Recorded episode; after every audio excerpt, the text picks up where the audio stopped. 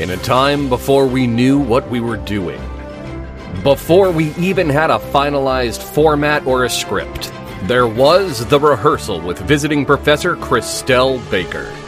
Today's episode Lie, Lie Again with Nate Green.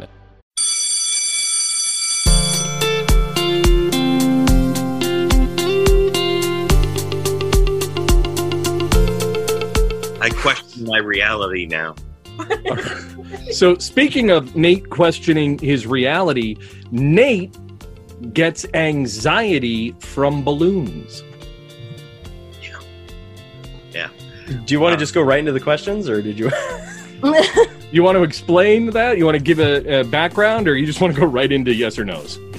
I, I'll, I'll give I'll give a quick little thing. So, um, basically, balloons are they're they're awful um, because they're there. They're they're they they contain air, and the only way for like their life cycle is to pop.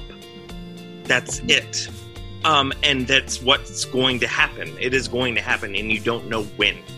Hmm. and it just it just it the anxiety just builds up in me because I know it's going to happen. I don't know when, and it's um, yeah, I can't handle it.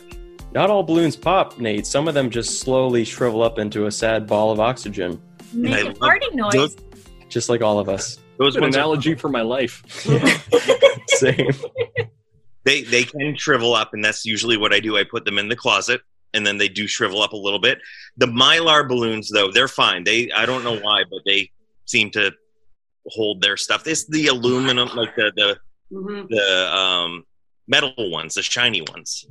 You know, Oh, like aluminum foil type. yeah. stuff. Oh, They're okay. usually like the Like, happy yeah, fiftieth one, on yeah. them. Yes, Okay. yeah. Yeah. It's like, hey, you just had uh, baby squirrels. Congratulations. Yeah.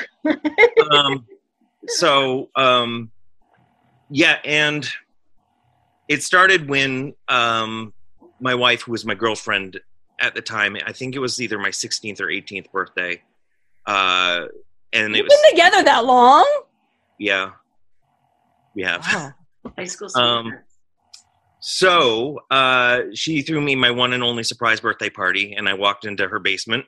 Um, and what I was greeted with was everybody throwing balloons at me, Uh, and I kind of just froze on the stairs. um, and uh, ever since then, it was just like whenever I see one, I cannot um, stop thinking about when, when and where they're going to pop. So I keep tabs on them in my mind, kind of like a marine when they walk into a room, they they scope out the exits. Um, I scope out balloons, and Red Robin is awful because they have balloons there. Yes. How do your children feel about this? So uh, we operate under the philo- This all started before I had kids. Right. Um, so we operate under the philosophy of my veal, um, where I hear once you try veal, you won't care what it is and you'll just eat it. So I don't try it because I don't want to eat it. Um, and so therefore we don't have balloons in the house or with the kids, so they don't know what they're missing out on, and they just understand that that's how it is. If you want to cure curiosity, just rent it. That'll cure balloons up pretty quick. How do you feel about water balloons? Water Okay. balloons are fine because it They're is fine. no noise. Yes, water balloons are. They're are fine. definitely gonna pop. right, that, but there's no there's no loud sudden noise. Um, I have a similar thing at fireworks, but you can correspond the fireworks to the loud noise based on the brightness that uh, comes before them. Um, where balloons are just sneaky bastards. Steve, How do you feel about hot air balloons? Woo! They're very noisy. they are noisy, hot. but they don't pop. Um, They or at least could. They could. but, but if they do pop, according to the cartoons I've watched, they just kind of zip around. That's right. Um, and safely land back on the ground. exactly, uh, or get stuck in a tree. Um, so, based on my research, they're uh, they're fine. I haven't had a lot of exposure to them though. hmm So Nate, my first my first uh, job ever as a professional entertainer was tying balloons on the street at festivals. I would do this before I got into juggling and all that. How do you feel about balloon twisters? Like the like the people with the long skinny ones. Making yeah long yeah animal balloons, hats. When you see one of those at a festival, what kind of in, internal dialogue do you feel? I immediately look for the Geneva Convention rules and make sure that you know that form of torture goes nowhere near me.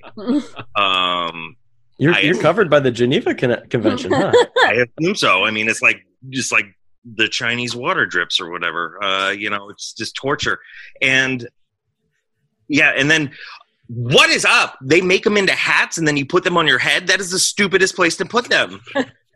I mean, I can think of somewhere stupider to put a balloon, but yeah, you're right. Yeah. Yeah, but that's for the airlines to handle. That's true. It's usually full of some sort of illicit drug when you do that anyway. Right. Yeah, like Pez. Um, That's exactly. You know what it is? It's Kinder Joys when you're bringing those back from Europe. Yeah. Yeah. Any other questions for Nate? No. All right, Christelle, is it the truth or is it a lie? This is a tricky one because I have a slight phobia of balloons, just slight. Um, but I feel like he's tr- also trying to trick me. Um, and plus that whole balloons and the kids, the kids can't have balloons. That just doesn't make sense. So hmm. I'm gonna say it's it's not true. It's false. All right, Steve, true or a lie? Hmm. I could see this being something that Nate has struggled with his entire life. Molly, I could true? also see him bullshitting us yeah. through his teeth because he's a good improviser and he's a good liar. Um, I'm gonna say it's false though. I, I don't. I didn't feel like the conviction was there. I wanted to feel that anger, so I'm gonna say it's false. All right, Molly, what do you say? Balloon anger. This is Exactly. stressful. This is a really hard game. yeah. I like it, and I don't want to go next. Um, Nate, Nate, I could see you having a phobia of balloons. But then again, I feel like you'd be more passionate about it. Uh, I'm gonna go with. I'm just gonna be. I'm gonna go against the grain here. I'm gonna say it's true. All right, so we have two truths, one no, Marie. No, two false, one true. Two false, one true. Yes. Thank you, Christelle. I am also quite conflicted, but I'm gonna I'm gonna agree with Molly. I think he's telling the truth. Okay, we're in this together.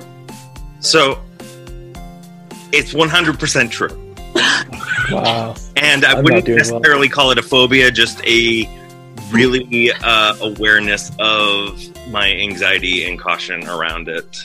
Um, So I was But- but- conflicted because you were very like nonchalant when talking about it, but I was like, but people who have anxieties like usually have talked about it. oh yeah, I've talked about this, and uh, and yeah, if You bring- really don't allow your kids to have freaking balloons? No, no. Oh my god. No. Um, I don't- and if a balloon comes into a room, I will leave the room. Um, Wow. Yeah. So and uh, Mental noted.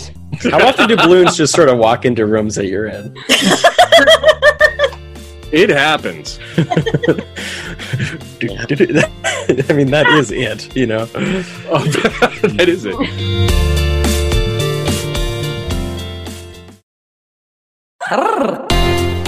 Meet the characters of Balderdash County in Balderdash Academy Teachers Lounge. You've heard the game show. Now you can go behind the scenes as you meet the students and faculty of our fine school. Unlock the mysteries of the centuries old buildings, or even go outside the school grounds to meet the denizens of the village of Balderdash. Character, comedy, and mystery abound in Balderdash Academy Teachers Lounge. Every other Wednesday on your favorite podcast service.